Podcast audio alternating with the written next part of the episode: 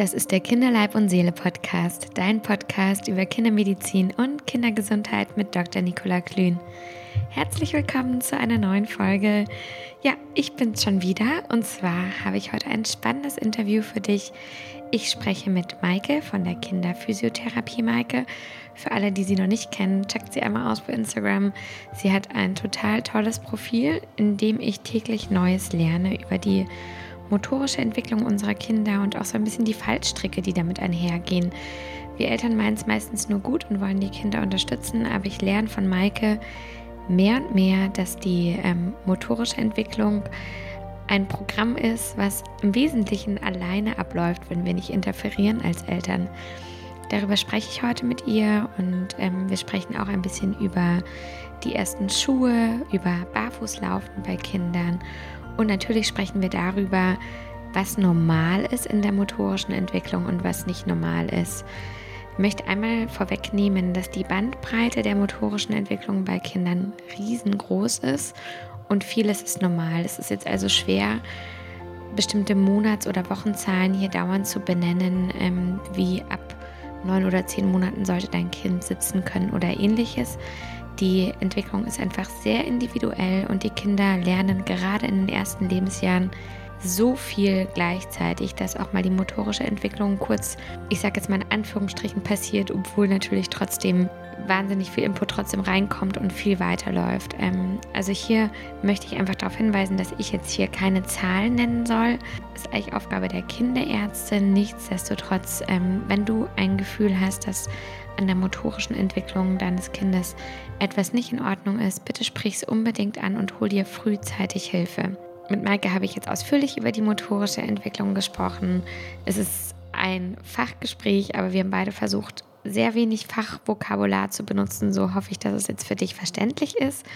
Und heute möchte ich mal nicht lange rumreden, sondern sag einfach viel Spaß mit der heutigen Folge und mit dem Interview mit Kinderphysiotherapie Maike. Los geht's! Ja, liebe Maike, herzlich willkommen in meinem Podcast. Ich freue mich total, dass du heute dabei bist und vielleicht könntest du für den Anfang dich mal kurz vorstellen und erzählen, was eine Kinderphysiotherapeutin wie du eigentlich so macht. Vielen Dank erstmal, Nicola, für die Einladung. Was eine Kinderphysiotherapeutin macht, ja, das kann man jetzt nicht so in einem Satz sagen. Also wir haben in der Behandlung, in der Praxis Kinder von leichten Asymmetrien über Hüftdysplasien, über Fußfehlstellungen bis zu Kindern, die mit schweren Epilepsien schon kommen oder mit Bedrohung von Behinderungen oder mit Entwicklungsverzögerungen, wo noch gar nicht klar ist, was ist mit den Babys. Also von A bis Z haben wir eigentlich alles und ich sage immer, Pädiatrie, das wirst du vielleicht bestätigen können, ist die Königsdisziplin aller medizinischen Fachbereiche, weil man einfach alles irgendwie können muss. Da ist ja auch mal ein Rheumakind dabei und Ortho und Neuro und dies und das. Und es ist sehr komplex und das macht es auch so spannend für mich, weil nichts ist wie das nächste Kind. Ja, die Erfahrung kann ich teilen. Es ist einfach der gesamte Gemüsegarten sozusagen und auf jedes Kind muss man sich neu einlassen. Jetzt wollen wir heute in der heutigen Podcast-Folge so ein bisschen über die motorische Entwicklung sprechen. Und wir wollen auch ein bisschen darüber sprechen, was an der motorischen Entwicklung dann so ein bisschen schief laufen kann. Ich würde mal ganz von vorne anfangen. Ein Baby kommt auf die Welt und hat den Geburtsvorgang quasi hinter sich. Was muss es denn dann können, wenn es gerade auf die Welt gekommen ist? Gibt es da so gewisse motorische Dinge, die quasi schon da sein sollten? Oder kann so ein Neugeborenes erstmal gar nichts? Also das Neugeborene, das muss sich ja erstmal anpassen. Das ist erstmal damit beschäftigt, Temperatur, Ausgleich, Schwerkraft zu erfahren, Gerüche so wahrzunehmen, wie sie wirklich nämlich hier in unserer Welt sind und nicht im Mutterleib abgeschottet vom Fruchtwasser, genau das Gleiche mit Geräuschen und so weiter, Helligkeit. Das ist erstmal total beschäftigt damit, da ist die ersten paar Stunden nicht so viel mit Motorik, außer diesen grandiosen Reflexkomplex, wie robbe ich zur Brust der Mutter und docke an. Das fasziniert mich ja jedes Mal, wenn ich davon höre oder wenn ich manchmal so Videos davon sehe. Wenn man das unter Motorik packen möchte, streng genommen ist ja ein Reflex keine Motorik, sollte ein Kind das können. Und ansonsten ist erstmal Anpassung angesagt. Ja, Die sind also ganz schön hilflos, wenn die so auf die Welt kommen, ne? Also viel ist da noch nicht. Und dann geht's ja irgendwann so los. Dann gehen wir mit den Babys nach Hause und haben die auf dem Wickeltisch. Und dann übernehmen wir ja als Eltern ja quasi die Motorik. Also das ist mir auch so aufgefallen. Man fängt dann an, das Kind an- und auszuziehen und zu wickeln. Und da habe ich mir damals schon die Frage gestellt, also ich drehe das jetzt so hin und her, mache ich jetzt da vielleicht schon was falsch, weil ich bewege das Kind ja. Und da wollte ich mal deine Meinung dazu hören. Also das, was du beschreibst, das nennt man allgemein Handling, weil irgendwie muss man das Kind ja händeln, also anziehen, hochnehmen, was auch immer. In der Regel kann man da nicht so viel falsch machen, wenn man ein bisschen die ersten Monate und Wochen auf den Kopf achtet, weil sie ja noch keine Kopfkontrolle haben. Und der wichtigste Hinweis da ist eigentlich an der Stelle immer Langsamkeit. Also es wirklich langsam zu machen, mit verbaler Begleitung zu sagen, ich drehe dich jetzt um oder ich ziehe dich jetzt an, damit das Kind eine Chance hat, sich darauf vorzubereiten. Weil wenn man sich das aus sensorischer Sicht anguckt, sind das so viele Reize, die man dem Kind in dem Moment gibt. Man fasst es an, man dreht es um. Also anfassen als taktilen Reiz, umdrehen als vestibulären Reiz. Dann packt man vielleicht noch den Arm in den Ärmel, dann ist das nochmal eine andere Wahrnehmungsebene und so weiter. Das ist total komplex. Und wenn man das sehr schnell macht, sehr ruppig macht, dann sind die Kinder damit schnell überfordert und auch überreizt. Also wenn ich die Kinder so ganz, ganz, ganz, ganz früh habe, dann üben wir tatsächlich Handling im klassischen Sinne mit Langsamkeit und verbaler Begleitung, weil das für die Kinder so enorm wichtig ist, dass die da erstmal ja auch ein Stück weit ankommen können. Und dann ist es ja für die Kinder, das habe ich damals von der Hebamme gelernt, korrigiere mich, wenn es falsch ist, besser, wenn man sie quasi nach rechts und links dreht, anstatt dass man immer die Beine so nach oben zieht, wie es mein Mann zum Beispiel gerne tut, oder? Genau, also man macht es eher über die Seite, eher über Stabilität. Genau, damit können die besser umgehen von den Reizen her und auch von der Wahrnehmung. Okay, und das sind so dann die ersten Wochen und dann irgendwann fängt man ja als Mama an zu überlegen, wie wird es denn jetzt ein bisschen praktischer? Ich will mich mit meinem Kind fortbewegen und möchte es vielleicht in ein Tragetuch tun oder in eine Trage. Ab wann darf man denn sowas machen oder worauf sollte man da achten? Also offiziell darf man die Kinder sofort in ein, ich würde immer eher Tragetuch nehmen am Anfang, als eine Trage. Darüber alleine könnten wir jetzt schon einen ganzen Podcast machen. Also ich nehme am Anfang ein Tragetuch, weil ich an dem Tragetuch es viel genauer einstellen kann. Da muss man halt gucken, wie ist die Einstellung der Hüfte, Anhock-Spreizhaltung. Wer sich damit jetzt noch gar nicht auskennt, dem empfehle ich dringend, eine Trageberatung zu machen. Also ich würde jetzt nicht einfach, ich habe hier ein Tuch, ich habe das mal irgendwo gelesen, ich mache das mal, sondern ich würde wirklich mich da nochmal fortbilden und auch mit dem Kind. Die einzigen Kinder, bei denen ich das nicht ganz so cool finde, sind die, die jetzt ein klassisches Kiss-Syndrom haben. Das ist eine kopfindizierte Symmetriestörung, wenn man das Wort jetzt, also das sind die Kinder, die aufgrund einer im klassischen Sinne, also das hört man ja auch häufiger, Atlasblockade, das sind die ersten Halswirbel, wenn die blockiert sind und die Kinder wirklich, die haben hohen Leidensdruck, ich hatte mal selbst eine Atlasblockade, ich konnte nicht kauen, ich konnte keinerlei Erschütterungen ab, also tragen wäre da die Hölle gewesen. Das wollen die Kinder in der Regel auch nicht. Also das ist wirklich eine Grenze für mich. Das muss erstmal behandelt werden und dann kann man es irgendwann tragen. So alle anderen Kinder kann man, vielleicht würde ich bei den ganz frühen Frühchen, da würde ich nochmal gucken, ob ich da eine Trageberaterin finde, die sich damit auskennt oder Kinder, die Sauerstoffabfälle haben und so. Da wäre ich auch noch ein bisschen vorsichtig. Ja, also das sind so ein bisschen die Grenzen, wo man so ein bisschen gucken muss. Aber ansonsten bei einem gesunden Säugling kann man die theoretisch sofort tragen. Da muss man halt nur als Mama gucken, ob man das kann. Also so beckenbodentechnisch ist das jetzt am Anfang erstmal nicht so der Bringer. Aus der Sicht müsste man sofort das Kind auf dem Rücken tragen. Ja, also wenn tragen, dann richtig. Und man sollte sich echt professionell beraten lassen. Ich habe also wirklich in der Schwangerschaft dachte ich sowas, also Trageberatung, brauche ich sowas? Und habe dann festgestellt, ja, es macht Sinn. Und jetzt hat man auch irgendwie so ein bisschen mehr ein Auge dafür, mal, wenn man so in der Öffentlichkeit sieht, irgendwie wie manche Kinder zwischen den Knien hängen oder der Kopf nicht gut gesichert ist oder so. Und es ist einfach, wenn tragen, wichtig, das dann auch richtig zu tun. Genau, und wir wollten heute jetzt so ein bisschen darüber sprechen, weil dann geht die motorische Entwicklung der Kinder ja weiter. Und ich habe das jetzt auch selber erfahren bei meinem Sohn. Die motorische Entwicklung ist mit viel Frustration verbunden. Also ist vielleicht temperamentsabhängig. Aber mein Sohn neigt dazu, also jetzt wird es langsam besser, weil jetzt kann er sich hochziehen, in dem jeweiligen Entwicklungszustand, in dem er ist, sehr deutlich seinen Unmut darüber zu äußern, dass er eben noch nicht das kann, was er gerne können möchte. Und ich habe auch verstanden, wie dann Eltern dazu kommen, der Entwicklung vorzugreifen. Und das wäre jetzt so ein richtiges Herzensthema. Ich weiß, dass es auch ein Herzensthema von dir ist. Was man nämlich eben nicht tun sollte, auch wenn man dazu ja verleitet wird von den Kindern, weil sie eben frustriert sind. Und ich weiß, dass du da auch viel drüber weißt und geschrieben hast. Warum darf man denn prinzipiell der Entwicklung nicht vorgreifen oder sollte jetzt zum Beispiel ein Kind, was noch nicht sitzen kann, nicht hinsetzen und so weiter? Also zum einen nimmt man dem Kind, weil du gerade über Frustration gesprochen hast, jegliche Motivationsgrundlage, es selber zu schaffen. Also jetzt mal so aus, ich weiß nicht, ob das dann psychologisch oder pädagogischer Sicht ist, auf jeden Fall aus dieser mentalen Entwicklungssicht ist das, ich möchte jetzt sitzen, ich möchte in die Senkrechte, gerade sitzen ist ja auch das allererste Mal, dass man wirklich auch in der Senkrechten ist und viel mehr sehen kann.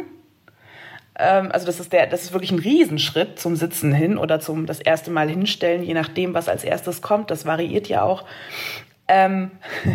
Und wenn man dann sagt, komm, ich setz dich hin, dann ist das so, oh ja gut, dann muss ich es ja nicht mehr alleine machen. Und dann verlieren die Kinder so ein bisschen die Motivation, es selber zu tun, es selber sich zu erarbeiten, weil man wird ja hingesetzt.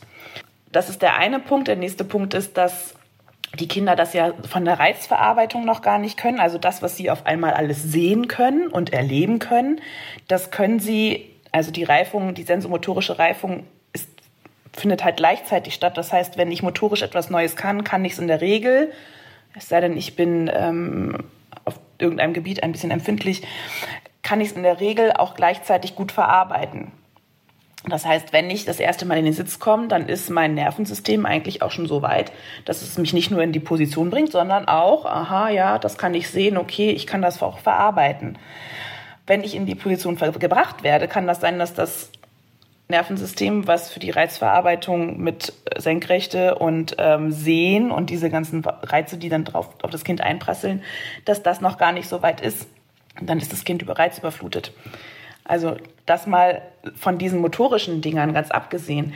Die motorische Gefahr in Anführungsstrichen daran ist, dass man jetzt beim Beispiel des Sitzens die Kinder beim allgemein zu früh vertikalisieren, so nennen wir das, dass die Muskeln und die Bänder und die ganzen Gelenke dafür noch gar nicht bereit sind. Ne? Also bis ich mich hinsetze, bin ich gerobbt, habe ich mich gedreht, habe die schrägen Bauchmuskeln, die geraden Bauchmuskeln, die Rückenmuskeln, die Armmuskeln, den Stütz und das alles vorbereitet, damit ich irgendwann sitzen, laufen, was auch immer kann.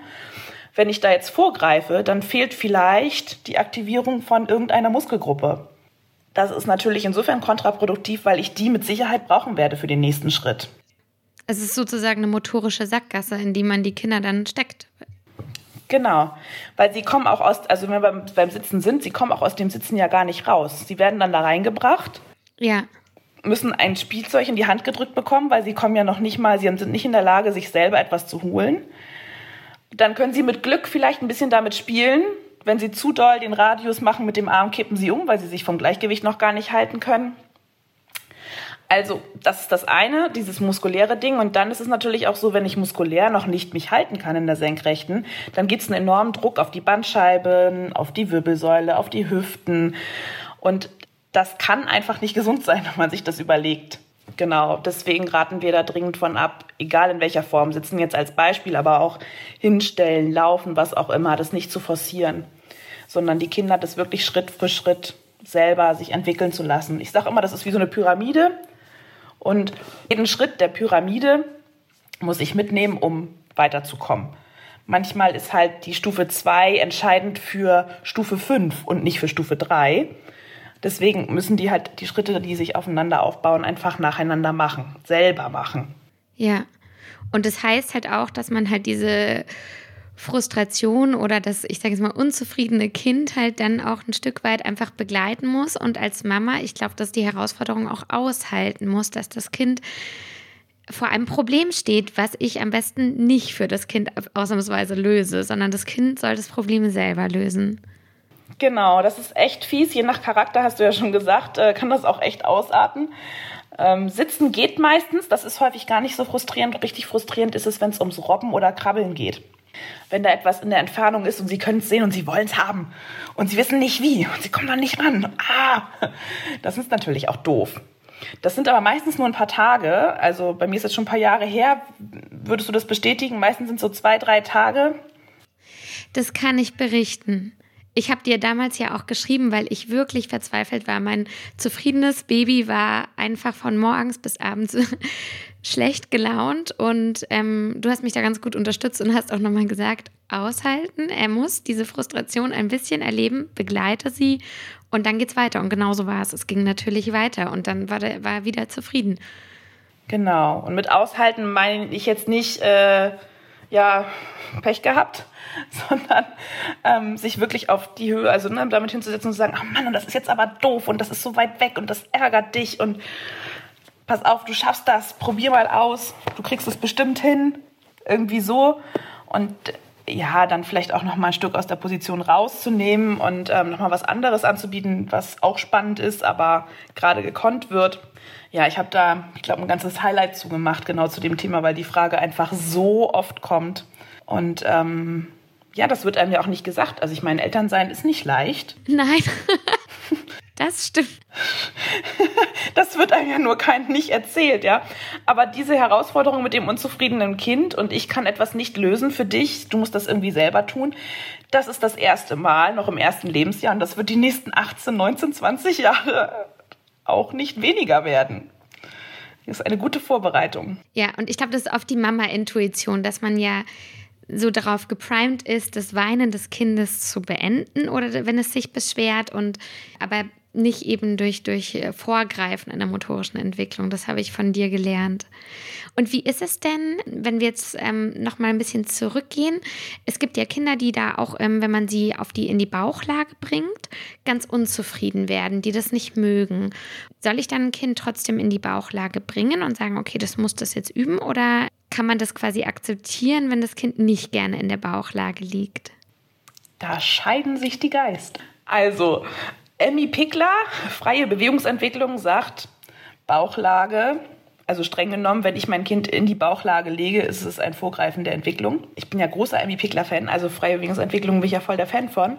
An dieser Stelle muss ich nur da sagen, wenn es ansonsten motorische Auffälligkeiten gibt, dann gehört im therapeutischen Kontext das Kind auf den Bauch gedreht, damit es das übt.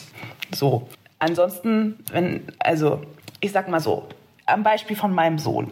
Der fand Bauchlage auch doof und natürlich habe ich ihn mal auf den Bauch gelegt, um mal zu gucken, ob er denn jetzt schon stützen kann. Weil ich wollte ja sehen, ja, mit 12 Wochen wusste ich, kann ein Kind, egal ob es das vorher geübt hat oder nicht, aufgrund seiner Hirnreife, den symmetrischen Ellenbogenstütz.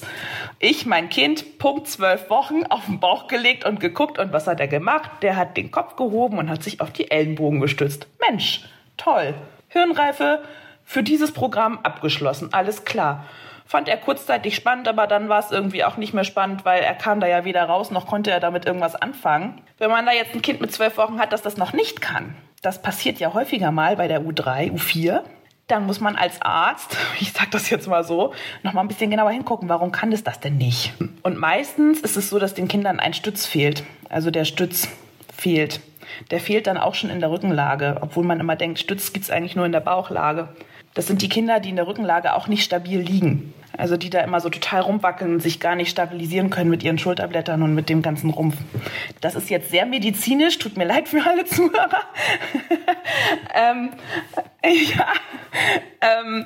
Genau. Also bei Kindern, die bei uns in der Behandlung sind, die können alle nicht auf dem Bauch liegen. Die tolerieren das alle nicht. Das liegt nicht an der Bauchlage, das liegt daran, dass die keinen Stütz haben. Das heißt, dass sie das nicht zur Verfügung haben. Das heißt, dass denen das so schwer fällt, dieses Muster, dass sie gar keine andere Chance haben, als zu meckern und zu motzen.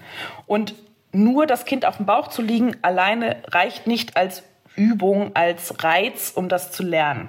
Also wenn ich jetzt ein Kind habe, was 12 Wochen hat und den Kopf nicht hebt, okay, kann man noch mal 2-3 Wochen warten und mal gucken, ob es das dann macht. Und wenn es das dann immer noch nicht macht, bin ich als Physio soweit und sage, da würde ich mal genauer nachgucken. Das kann man als Laie aber nicht beurteilen. Und bei dem Kind, was gesund ist und was sich motorisch normal entwickelt, also wo die Mutter dann sieht, wie bei deinem Sohn auch, ah ja, das klappt, dieses Kind muss ich nicht ständig in Bauchlage bringen, wenn es das nicht mag. Das wird sich ja irgendwann drehen. Also zwischen 4,5 und 6 Monaten wird es sich dann auf den Bauch drehen. Und dann ist auf einmal die Bauchlage so interessant. Dann gibt es eine weitere Sackgasse kurzzeitig, weil dann kommen die Kinder nämlich nicht zurück auf den Rücken und können irgendwann nicht mehr und motzen dann die ganze Zeit, weil sie auf dem Bauch liegen. Dann dreht man sie zurück. Und dann innerhalb von 30 Sekunden liegen die Kinder wieder auf dem Bauch, weil die Rückenlage langweilig ist. Das war ein Großteil meiner Tagbeschäftigung.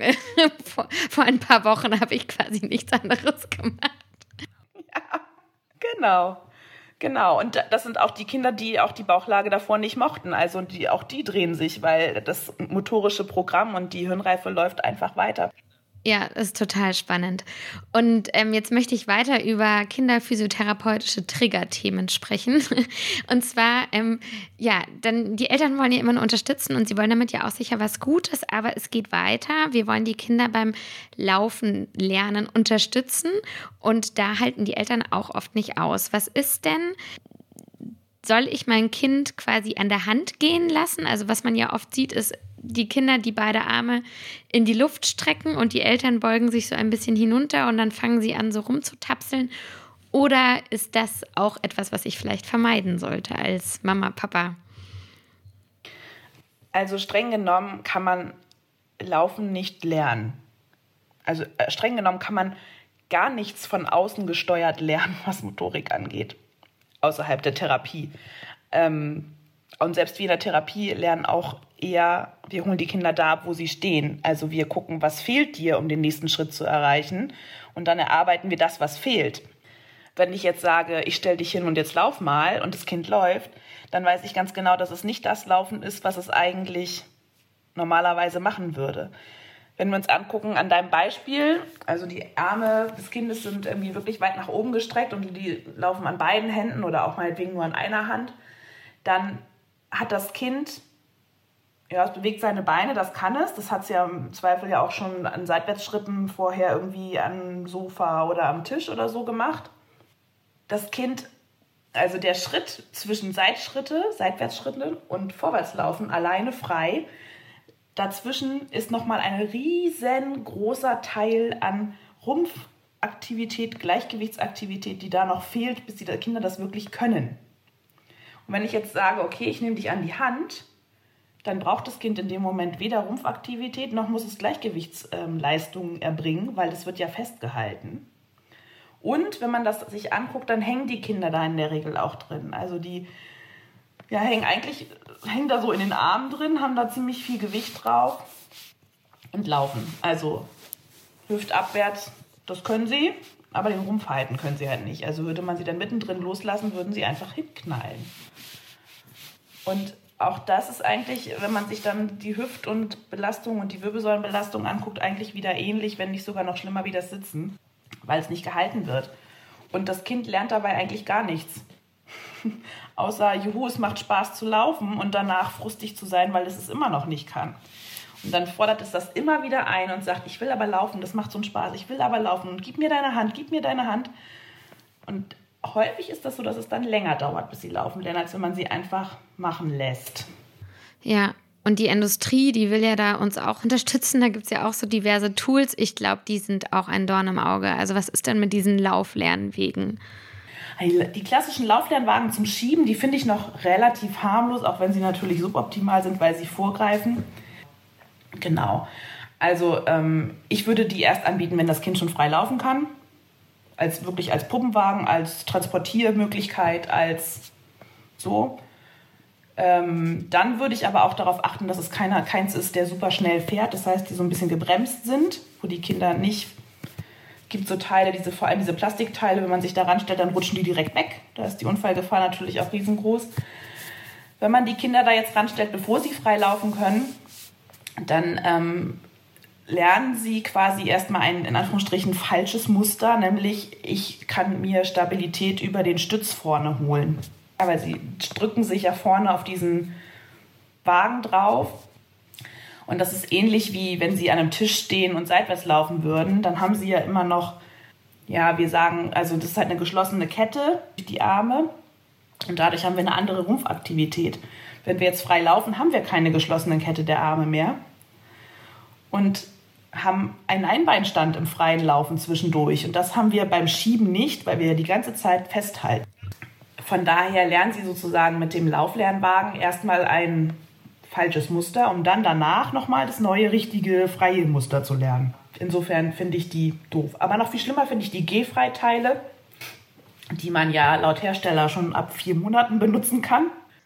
Ah, Wahnsinn, okay. Mhm. Da steckt man die Kinder quasi rein und die berühren dann mit ihren Füßen den Boden. Und genau, und man steckt die da rein, genau so ist es.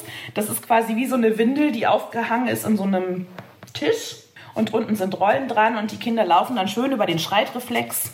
Der wird ja auch regelmäßig geprüft bei den Ärzten, gell? Dann laufen die da über den Schreitreflex und kommen voran. Und also abgesehen davon, dass das nichts mit Motorik zu tun hat, weil sie werden gehalten, sie laufen nur über Reflexe, sind völlig reizüberflutet, weil mit 4 Monaten kann ich senkrecht noch nicht und ich kann vor allem auch nicht Bewegung und die Teile werden richtig schnell. Und von der Unfallgefahr mal ganz zu schweigen, da sind schon Kinder die Treppen runtergesaust, in den Deich gefallen, haben irgendwelche Sachen von der Tischdecke runtergezogen. Also ja, ich habe mich schon so oft darüber ausgelassen. Die sind wirklich noch schlimmer. Also dann, Leute, nehmt lieber einen Lauflernwagen, da kann ich irgendwie noch sagen, ja gut, es ist irgendwie nicht so ganz optimal, aber es ist zumindest nicht mega gefährlich. Gehfrei-Dinger und auch diese Jumper, die sind halt ähnlich, die haben halt keine Rollen, sondern die werden... Das sind diese Türhopser oder sowas. Ja, genau. Da kriegt man noch so richtig schön Stauchungen in alle Gelenke, die das alle noch nicht halten können und dann wundert man sich, warum die Kinder dann, wenn sie laufen, alle auf Zehenspitzen laufen. Ja, das sind die Kinder klassischerweise, genau, weil die kriegen teilweise richtig, also gerade die Türhopser-Kinder, die kriegen teilweise richtig heftige Verkürzungen auf, weil die sich ja nur vorne auf den Zehenspitzen abstützen. Also Klassiker ist eigentlich so ein Kind, was irgendwie mit 15, 16 Monaten in die Behandlung kommt, weil es noch nicht läuft. Und dann fragt man mal, ja, sitzt denn Ihr Kind? Ja, sehen Sie doch. Ja, setzt es sich alleine hin? Nee. Aha. Was macht's denn den ganzen Tag? Also ich meine, womit ist es denn zufrieden? Ja, und dann haben die meistens Gehfrei und Hopser und keine Ahnung was. Das ist dann was passiert, die lernen Zehenspitzengang. Mhm. Und dann, also mit Glück sind die Waden noch nicht fest und mit Pech haben die echt schon Verkürzungen strukturell. Und das ist dann eine sehr langwierige Therapie, die man dem Kind an sich auch selber echt ersparen kann, wenn man einfach, ich sage jetzt mal einfach in Anführungsstrichen, nur die Kinder machen lässt und sich selber entwickeln lässt. Ja, und das braucht eben nicht 10.000 Tools, sondern das Kind macht das von ganz alleine. Das braucht gar nichts, wenn wir überlegen. Also ich meine, die Kinder in Afrika, die lernen auch laufen. Es gibt Stämme, das finde ich immer wieder faszinierend, es gibt Stämme, da dürfen die Kinder die ersten 12 Monate ihres Lebens nicht die Erde berühren. Ich glaube, in Bali ist das auch so, das habe ich auch mal gelesen. Ich weiß, ich vergesse das immer. Und es gibt auch Stämme, die binden, pucken ihre Kinder und binden die an Bäume oder an so Pfähle und dann gucken die halt bei der Feldarbeit zu. Und mit 12 Monaten werden die rausgenommen und was machen die Kinder alle? Krabbeln, setzen sich hin und stellen sich hin, weil die Hirnreife da ist. Es hat einfach viel mit der Hirnreifung zu tun und damit, dass sie es nicht falsch lernen. Ja, jetzt bin ich ja jetzt auch gerade Mutter eines Sohnes, der gerade anfängt, wirklich viel auszuprobieren bei uns zu Hause. Es ist abenteuerlich. Ich bin wirklich große Zeit meines Tages damit beschäftigt, zu gucken, dass er sich nicht verletzt. Und ich erwische mich jetzt schon dabei, wie ich eigentlich immer wieder sagen wollen würde, Vorsicht, pass auf. Und ich muss mir auf die Zunge beißen, um ihn einfach machen zu lassen, weil das ist natürlich auch ein Hemmnis der motorischen Entwicklung, oder? Wenn die Eltern quasi so vorwegnehmen, es könnte gleich was passieren. Ja, ich reiß mich zusammen, aber es ist schwer. Ja, das ist ein Störfaktor, genau. Wenn die Eltern übervorsichtig sind, du bist da ja nicht alleine mit und ich kann dir auch sagen, mit 3 Jahren gibt es dann andere Themen. also mein Sohn ist jetzt 3, ne? Da geht es an andere Themen, wo ich mir auch sehr oft auf die Zunge beißen muss und denke, okay, wir lassen ihn mal ausprobieren. Ich versuche das mal eng zu begleiten. Ich denke, im häuslichen Umfeld, also im persönlichen Umfeld kann man das ja immer noch so machen, dass man sagt, man gestaltet eine Ja-Umgebung. Also dass man wirklich die Sachen, wo ein Kind potenziell gerne raufklettern würde, sichert. Dass man die Gegenstände, die ein Kind runterreißen und verletzen könnte, wegnimmt. Also so solche Geschichten, dass man nicht immer sich zusammenreißen muss, sondern das vielleicht ein bisschen entspannter hat. Trotzdem finden die Kinder immer irgendwelche Dinge, die sie ausprobieren und anstellen können. Und dann ist es tatsächlich die Kunst. Es gibt natürlich auch Sachen, wo man dann wirklich sagt, nee, das geht gar nicht, da muss ich konsequent eingreifen. Das ist dann auch völlig, also finde ich, völlig in Ordnung und auch im Ermessen der Eltern. Es gibt auch Eltern, die räumen die Deko nicht weg und sagen, nee, das muss mein Kind lernen. Das kann ja jeder selber entscheiden. Ich habe mich für, ich mache eine Ja-Umgebung und bin entspannt entschieden. Und wenn es dann eben trotzdem Dinge gibt, wo man eigentlich denkt, okay, das ist gefährlich, das wirst du nachher dann jetzt die nächsten Monate wahrscheinlich auch auf dem Spielplatz erleben, wo dein Kind hoch will und die können das in der Regel sehr gut einschätzen. Und man selber aber mal denkt, nee, lieber nein, Dann lieber wirklich daneben stellen und auffangbereit sein und erstmal nichts sagen. Mein Sohn fängt jetzt an, auf Bäume zu klettern. Der Kinderarzt sagte letztens bei der U-Untersuchung, ja, wie ist er denn motorisch so drauf? Und guckte, wir waren in kurzen Hosen und T-Shirt und guckte ihn so an, hier eine Schramme, da eine Schramme am Ellenbogen, am Knie, am Oberschenkel, überall blaue Flecken. Ja, ich glaube, der ist ganz gut dabei, ne? Ja. Also, ja, man kann die Kinder nicht vor allem schützen und gleichzeitig kann man aber versuchen, sie zu begleiten und ihnen ja, den Weg zu ebnen. Also wenn ein Kind vorher sich motorisch frei entwickeln konnte, dann kann es in der Regel zum Beispiel, das wird jetzt bei euch auch kaum einschätzen, ob es eine Treppe vorwärts runterkrabbelt. Da kriegen ja auch ganz viele Leute richtig die Krise. Oder kriege ich schon Herzrasen, wenn ich dran denke. Ja, ist aber eigentlich die physiologische Variante. Ja, also meine Strategie ist jetzt auch die du quasi genannt hast. Ich lasse ihn keine Sekunde aus dem Auge, ich stehe immer daneben, aber ich sag nichts, sondern ich lasse ihn machen. Aber ich bin quasi immer in Auffangbereitschaft. Okay, und jetzt habe ich ein Kind zu Hause, das motorisch sehr aktiv ist. Das ist natürlich super. Es gibt natürlich aber auch Eltern, die sich Sorgen machen, dass ihre Kinder vielleicht ein bisschen hinterherhinken oder wo vielleicht was nicht so klappt. Wann sollten denn so die Alarmglocken losgehen? Oder was sind so Bewegungsmuster, wo du sagst, besser mal zum Kinderarzt, besser mal zum Kinderphysiotherapeuten und das anschauen lassen? Also erstmal hoffe ich immer, dass das gar nicht den Eltern, sondern, oder wenn es den Eltern auffällt, aber dass es vor allem auch den Kinderärzten auffällt. Das ist häufig mangels von Zeit und auch von Kooperation in dem Moment gar nicht so einfach. Das ist ein großes Problem tatsächlich, weil wir die Kinder oft weinend quasi auf dem Arm der Mutter erleben und dann nicht so eine gute Einschätzung haben. Und wer kann sich die Zeit nehmen zu sagen, legen Sie das Kind mal auf den Bauch und wir legen da mal ein Spielzeug hin und wir gucken mal, wie das Kind robbt. Das schafft kein Kinderarzt in den x Minuten, die er pro Kind hat. Genau, insofern ist es gut, die Eltern zu ermächtigen und deswegen finde ich deine Frage auch sehr gut. Trotzdem wollte ich sagen, dass es eigentlich Aufgabe der Kinderärzte ist. Genau, also bei mir würden die Alarmglocken läuten, wenn mein Kind immer zur gleichen Seite guckt. Ja, also ab 12 Wochen sollten die Kinder die Mitte gefunden haben, ab 3 Monaten.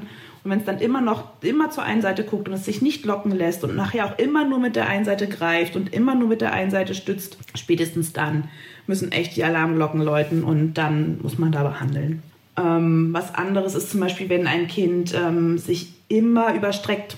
Also diese Flitzebogenkinder, wie ich sie immer nenne. Die liegen dann teilweise echt, wenn man die auf dem Rücken liegt, nur im Hinterkopf und mit dem Po auf der Matratze oder auf der Matte oder auf dem Boden oder wo auch immer.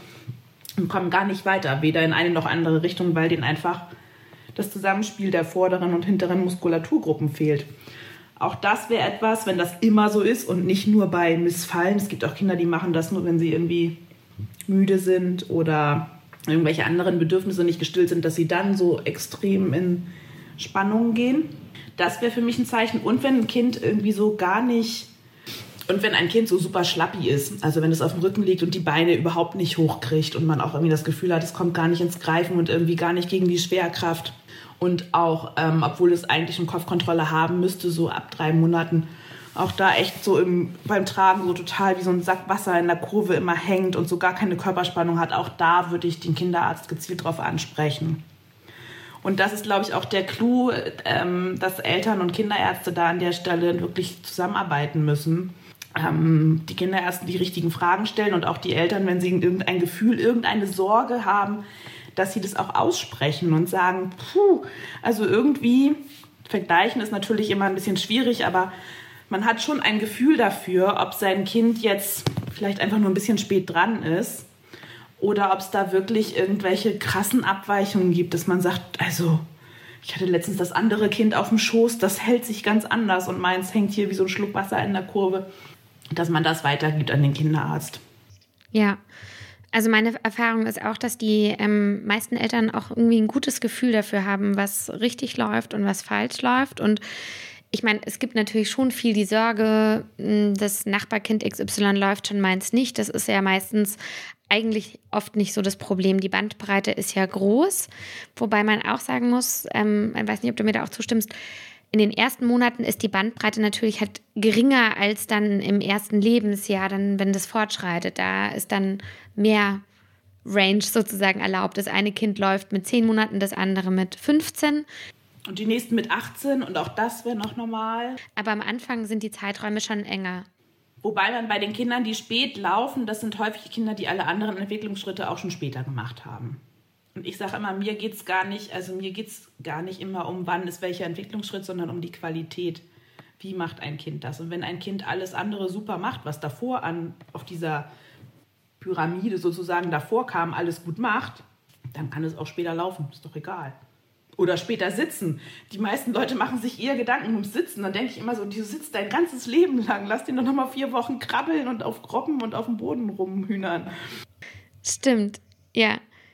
Und dann gibt es wiederum Kinder, die krabbeln ja zum Beispiel nie. Also es gibt auch gewisse motorische Entwicklungen, die übersprungen werden dürfen. Welche die rollen, manche robben nur. Also beim Thema Krabbeln auslassen bin ich nur dann entspannt, wenn das Kind gerobbt ist. Also kreuzkoordiniert gerobbt ist. Wenn es richtig gut gerobbt ist, dann braucht es für mich nicht krabbeln. Wenn es auch nicht gerobbt ist oder nur einseitig gerobbt ist, dann hätte ich schon gerne, dass das Kind krabbelt. Weil wir diese Kreuzgeschichten, die brauchen wir auf jeden Fall, um die Verbindung der Gehirnhälften zu aktivieren, was wir fürs Laufen brauchen. Ja, okay. Und wenn dann das Kind läuft, dann geht's los mit den nächsten Fehlern, auf die wir noch kurz hinweisen wollen. Da kann ich nämlich auch ganz viel von dir lernen. Das ist so ein Spezialgebiet von dir. Die ersten paar Schuhe. Das wollte ich jetzt mal kurz ansprechen, weil ich glaube, da sind viele Eltern, schlittern da auch naiv rein und kaufen irgendwas, was vielleicht stylisch oder modern ist und wissen gar nicht so, worauf sie denn achten sollen. Ich habe jetzt schon mal von dir so gelernt in den ersten Lebensmonaten, weil du auch fleißig meine Instagram-Stories zum Teil geguckt hast. Am besten ist eigentlich immer barfuß, oder? Ja, also ich sage gerade, weil ich sitze hier auch gerade barfuß. Ja, barfuß ist das allerbeste und auch temperaturunabhängig. Also damit meine ich nicht, dass man bei minus 10 Grad barfuß sein Kind rausschicken sollte. Aber zu Hause, wo man in der Regel mehr als 18 Grad hat, ist das kein Problem. Und die Kinder nehmen über die Füße so viele Reize auf, so viele Informationen, so viel Input. Und die Füße bewegen sich bei jeder Bewegung, die das Kind macht, mit. Und häufig, wenn die dann Socken anhaben, die meistens zu klein sind, oder so Strampler mit Füßen, die meistens auch nicht passen an den Füßen, dann können die Füße sich gar nicht frei entfalten und gar nicht mitbewegen. Und barfuß ist wirklich das Nonplusultra für mich. Ja, das habe ich tatsächlich gelernt und ich habe auch gemerkt, dass das für Irritationen vor allem bei älteren Generationen geführt hat, die eine große Neigung haben, dem Kind dicke, gestrickte Socken anzuziehen, auf denen es vielleicht dann doch nicht mehr so viel spürt. Ja, und wenn ich dann die ersten Schuhe kaufe, also jetzt so zum Rausgehen, wenn das Kind läuft, worauf sollte ich denn achten? Online shoppen oder in einen Kinderschuhladen gehen? Also wenn das Kind läuft, das hast du schon genau richtig gesagt. Also erste Schuhe würde ich erst dann kaufen, wenn das Kind frei läuft. Mit Freilaufen meine ich das Kind ohne Hilfe, das heißt ohne Mama und Papa, ohne einen Tisch, ohne eine Wand, sondern frei im Raum aufstehen kann, mehrere Schritte macht und frei im Raum anhalten kann. Das ist die Definition von Freilaufen. Und erst dann sollte man überhaupt an Schuhe denken. Und ich gehe sogar noch ein Stück weiter und sage, wenn das Kind das nur zu Hause macht, aber draußen gar nicht laufen will, dann braucht es auch noch keine Schuhe. Solange es nicht draußen laufen möchte, würde ich dem jetzt keine Schuhe kaufen, weil was soll's drin mit Schuhen? Also dann würde ich das Kind lieber länger noch ein bisschen barfuß laufen lassen. Genau, weil letztendlich muss man sich nur überlegen, welche Funktionen haben Schuhe. Das ist letztendlich nur eine Schutzfunktion. Einmal vor Verletzungen, Scherben, Splitter, irgendwie sowas. Und vor Temperatur, zu kalt, zu heiß. Eine andere Funktion haben Schuhe nicht. Und da kommen wir dann auch schon zu dem Trugschluss, dass viele sagen, ja, Lauflernschuhe müssen möglichst stabil sein, möglichst knöchelhoch. Da denke ich immer so, nee, also wenn das Kind barfuß laufen lernen konnte, dann hat es gelernt, die Muskeln und die Gelenke so einzusetzen, dass es seine Füße stabilisieren kann. Und dann braucht es auch keinen besonders hohen Schuh, besonders festen Schuh oder irgendwie sowas. Sondern im Gegenteil, dann müssen wir genau das erhalten, damit diese Beweglichkeit und diese Stabilität bleibt, damit die Füße weiterhin gesund bleiben. Und da empfehle ich auf jeden Fall immer Barfußschuhe oder zumindest Schuhe, die sehr dicht, wir nennen das dann immer Kompromissschuhe, an Barfußschuhe rankommen. Und ob man die jetzt online bestellt oder ob man die in einem Schuhfachhandel bestellt oder kauft. Nicht viele, also es haben nur sehr wenig Schuhläden, Barfußschuhe für Kinder. Da muss man sich so ein bisschen reinfuchsen und ein bisschen beschäftigen mit. Das macht man jetzt nicht mal eben so dann. Und wichtig ist ja auch die richtige Größe, oder? Weil das ist, glaube ich, auch so ein Fehler, der oft passiert, dass die Schuhe dann zu klein oder zu groß sind. Genau, der Klassiker ist, sich Schuhe vom Discounter zu kaufen, wo dann steht für 1 bis 2 Jahre. Also genau, und Schuhgrößen ans Alter zu heften, ist totaler Schwachsinn. Und selbst Schuhgrößen an sich sind totaler Schwachsinn, weil es gibt, ich kann dir hier 5 verschiedene Schuhe nebeneinander stellen und die haben alle eine andere Innenschuhlänge in der gleichen Größe. Und Breite, das ist ja auch ganz wichtig. Also da gibt es etliche Informationen auch bei mir auf dem Profil, aber eben auch bei anderen Kollegen, die dazu wirklich viel Aufklärungsarbeit machen. Und also wenn man sagt, okay, erste Schuhe, dann sollte man sich dann nochmal ernsthaft damit beschäftigen. Gut. Ja, liebe Maike, jetzt sind wir hier einmal quasi durch die motorische Entwicklung im ersten Lebensjahr gerast. Ich glaube, wir haben aber trotzdem viel angesprochen, also vor allem viel angesprochen, was auch falsch laufen kann. Und ich habe gemerkt, ich bin ja jetzt so ein bisschen auf dich gestoßen, habe da viel gelesen. Mir waren manche Sachen auch nicht klar und ich hoffe, dass wir Mamas, Papas jetzt erreichen konnten, die was dazugelernt haben und einfach auf die motorische Entwicklung ihrer Kinder vertrauen und versuchen zu begleiten, aber nicht vorzugreifen. Genau, ich danke dir so, dass du deine Expertise mit uns heute geteilt hast. Sehr, sehr gerne. Es hat Spaß gemacht. Das war mein Interview mit Maike von der Kinderphysiotherapie Maike. Ja, ich hoffe, du konntest auch viel mitnehmen und viel lernen.